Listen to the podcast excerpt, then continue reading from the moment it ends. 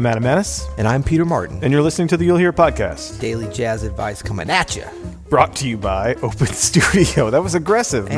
man, you know, I change it up every day. Every day. What are we? It's a new day. What are we talking about today? I don't know. oh no, we're talking about. Well, we have a question. Why don't you read a question? Where we're talking about one of my favorite solos ever. I'm so excited. Yeah, we have a question from Gnome two fifteen. That's like an old school internet handle. Yeah, wait, people are going backwards with this. I I, I love the trend when everybody kind of came out of the shadows and like you could see their picture. Gary Johnson. Yeah, yeah, yeah. And now I feel like we're regressing. That's all right. No, maybe that's their real name. All right, so Gnome Gnome two fifteen. I don't know. Writes Peter Adam love the podcast. Just wanted to note that in your top ten solos list, you neglected the greatest straight ahead piano solo ever. Okay, that's He has, like, aggressive. that's why I was being aggressive. 10 A's and an H on ever. that being Herbie's solo on All of You from the Miles record, My Funny Valentine. The phrasing, the interaction, the rhythm, the swing, amazing. Yeah. While there may be solos of different styles, genres, and time periods that equal Herbie's playing, nothing will ever be better. Agreed. Mic drop. Peace. We out. So, to atone for your grievous omission, Okay, now, now, hold on. Watch a little gnome. would you be into doing a whole podcast on this one solo? well, that's exactly Challenge, challenge accepted. Challenge yeah, yeah. yeah. Um, I like I, I like the challenge. Look, I love this solo. This is one of the reasons um, I wanted to play jazz. I, I mean, like we talked about a couple days ago about you know like really emotional moments listening to it. Every time I hear this solo, man, I just get excited about being alive. I think it's it's one of those just transcendental live moments captured um, of, of a great band that obviously was captured many times. And, you, you know, in some ways, you can't even say it's necessarily better than other ones, but there is something special about this record. For me, I've listened to it a lot. Um, and uh, so, yeah, so we, what we thought we would do. Uh, with the magic of technology, and I see you holding a speaker. The in- magic of a Bluetooth speaker pointing at a microphone. That's not we're gonna go exactly. old school here, but we're going to Yeah. listen to uh, and the solo and just kind of riff and, and jam and talk about it a little bit. All right, let's hear it. Okay. George Coleman. Yeah, it's the end of George Coleman solo. All right, check out. Okay, the, I don't know how Tony played that phrase with him, but I always thought about that. I they know it wasn't planned. I mean, they were just playing a lot and they heard it. I mean, and like, there's a lot of stuff you can go in and kind of nerd out on in terms of phrasing. I mean, the the, the, the top level is just like is just so swinging. Yeah. But like, if, if you want to learn how to like play triplets, and and like they don't play them exactly together. Yeah. Um, and it's not even the exact same phrase, but it's very close. But it shows you like once you're into the feel. And look, Ron Carter is really the one who's just like doom, Keeping it down. Yeah, yeah, yeah. Like he's setting up that that. Would you call that an ostinato? If I were to get classic, Yeah, Yeah, kind so. of an ostinato. Sure. But um, and and they're playing over the form, but they're at this kind of section where it's a little bit, you know, stationary and Mm-hmm. it's about to jump off. I mean, just like this is just one of those examples, and the whole soul is like this, where the form and the function and the trajectory of the solo and all the different pieces for them as a trio come together in a way that it, like it seems like it would have taken weeks of like planning and putting on a whiteboard and everything but it just happened You didn't think we could get a whole podcast on this? We're two seconds into this solo. We've already got. okay now play the next two seconds I don't know. I'm going to back it up so we can hear that phrase again. You're listening for the triplets here. Oh, ah, yeah, smooth. Ooh, and I love that like you can keep playing it but like Tony and Ron come in on two Yeah. instead of one Yeah. those ands of one. Boom, boom. On the two, that's like a recurring thing on the two. Man, touch, dynamic, Space. Ron Carter, you think he has good intonation? That, that's pretty good. as good as it gets. And then that little thing, boot and dip, you know, that keeps coming back. I mean, very thematic riff. And this is just like Wynton Kelly. I mean, you hear the Wynton Kelly influence. Uh oh, Adam's got the stank face. Stank face. That's so swinging. It is. And like Tony's got that lilt. I mean, Ron is rock steady. Articulation. And then like Herbie started to stretch out, laid it, fall back on the beat a little bit. Put his Herbie stuff on Yeah, it. blues. Herbie's well versed in the Herbie Yeah, stuff. and that upbeat, bang, that's that two again. And then there, I think Tony thought they were gonna break it down, but but Ron kept walking through it. It was all good. It's all good. Boom. Real confident kind of mezzo piano swing, quarter notes, And then here they're, they're in the you know two five three six. Ex- this is all extended. They're not even playing over the form.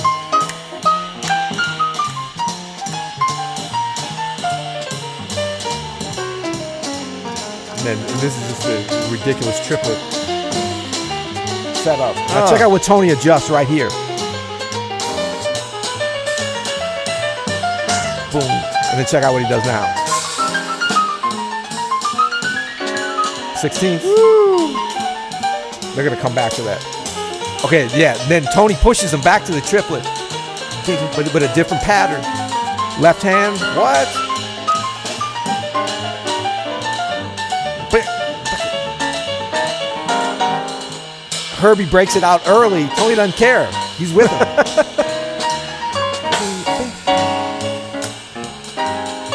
and then Ron really just like the swing continues, but he's just on the four. And then they're breaking it down with this- straight this kind of eighth. little straight eighth. Yeah.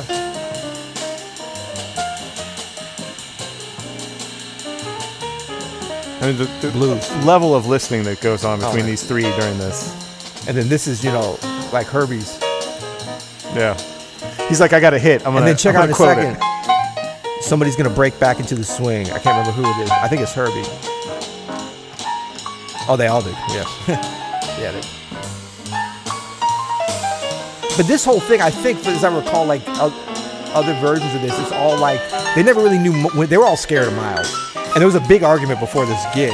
Oh, really? Yeah, but like they're just vamping because they don't know when Miles is going to come in. And sometimes Miles would be like, "It sounds so good, I'm gonna cut you off."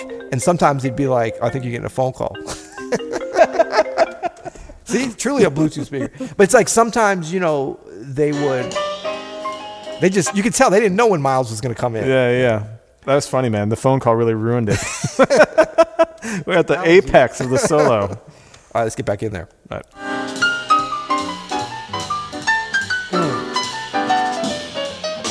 And then this was gutsy move to go back to the triplets because they already already kind of hit the apex, but they're gonna go for another one. So you got to step it up. You got to go level, level. You got to take it to eleven. Come on.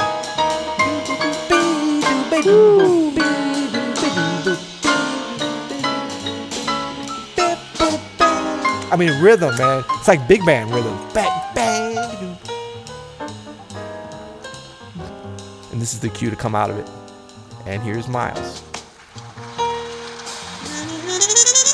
I mean, what else? He let him play a little longer than usual. What I've else do you want. Yeah, yeah. So the, the story I heard on this, and I'm trying to remember if it was from Herbie. I, I may have heard this from Herbie when we were hanging. um, no, I you know apparently this was at uh, at uh, Orchestra Hall, I guess it was, or Philharmonic Hall or whatever in New York, which I believe was Avery Fisher Hall. Yep. Later called that, or or I might be screwing that up, but it was at Lincoln Center, at whatever, or the or, you know New York Philharmonic Philharmonic Hall, and it was like a benefit concert for something, and um, like right before they went out on stage, Miles or his manager or something told. Herbie and those guys like, oh yeah, there's no pay for the gig tonight. Come on. and they were pissed off at it, but they were all scared of Miles too, you know. And so, uh, yeah, there was kind of like a little bit of a negative vibe because it was just weird because this this whole record and I mean this whole performance, and you know, it's two records, uh, Four and More, Four and More. and My Funny Valentine. They're both from the same concert, and uh, you know, I always thought it's one of the most just beautiful, loving music, and the fact that they were all pissed off at Miles, you know, was pretty funny. It- That- it could be a lie too. Who knows? That's that's just group interaction and soloing and, and thematic demel- development at such an intense level. I mean, the, all three of them were developing these themes separately and simultaneously, and just being so open to everything. That that's an incredible solo. Yeah, yeah. I mean, you know what, Gnome? You, you, you got aggressive with, with saying it was the greatest solo ever, but I can't I can't say I can Gnome was right, man. Gnome, Gnome two one five. You know what? Gnome is trying to hide in the shadows with that name, but I think I I believe two one five is uh, Philly. Is Ah. that Philly? Let me check that for sure. But I think that's the area code. So I think this might be a little. We might have a lurker. This might be Christian McBride. Actually, What? He's from Philly. area code two one five. Uh, yep, city of Philadelphia. So Gnome, we're, we we we know where you're at. That's right. Yeah. Um, so yeah, that's a that, that's a great solo. I learned that years ago. I want to go back and kind of get that back in my fingers. This is a fun, man. We should do this with other solos. If uh, if you have any suggestions for other solos you'd like to hear us break down, uh, you know, please uh, leave them in uh, you'll at you'llhearit.com. You can leave a voice message. You can leave a written question like gnome two one five here. Yeah. And uh, 1965. Okay, I was interested. I was going to say 63. Oh no, it was recorded in 64. yeah, I was It going to came out say in I think it's sixty four. Yeah. Uh, Philharmonic Hall of Lincoln Center, and I think that's Avery Fisher, right? That's the same place. But that was like early on. It's weird because that was like a really difficult for jazz. I played in there before. I mean, it's they totally rebuilt it. It's like David Geffen Hall now. The record sounds great. Yeah, I mean, it was a great, great sounding record. George Coleman solo. Wow, right before that. We should do one on that. Yeah, yeah. No, but seriously, give us some suggestions. I like this format. This is fun. Yeah. I'll try to turn my phone off uh, or on airplane mode next time.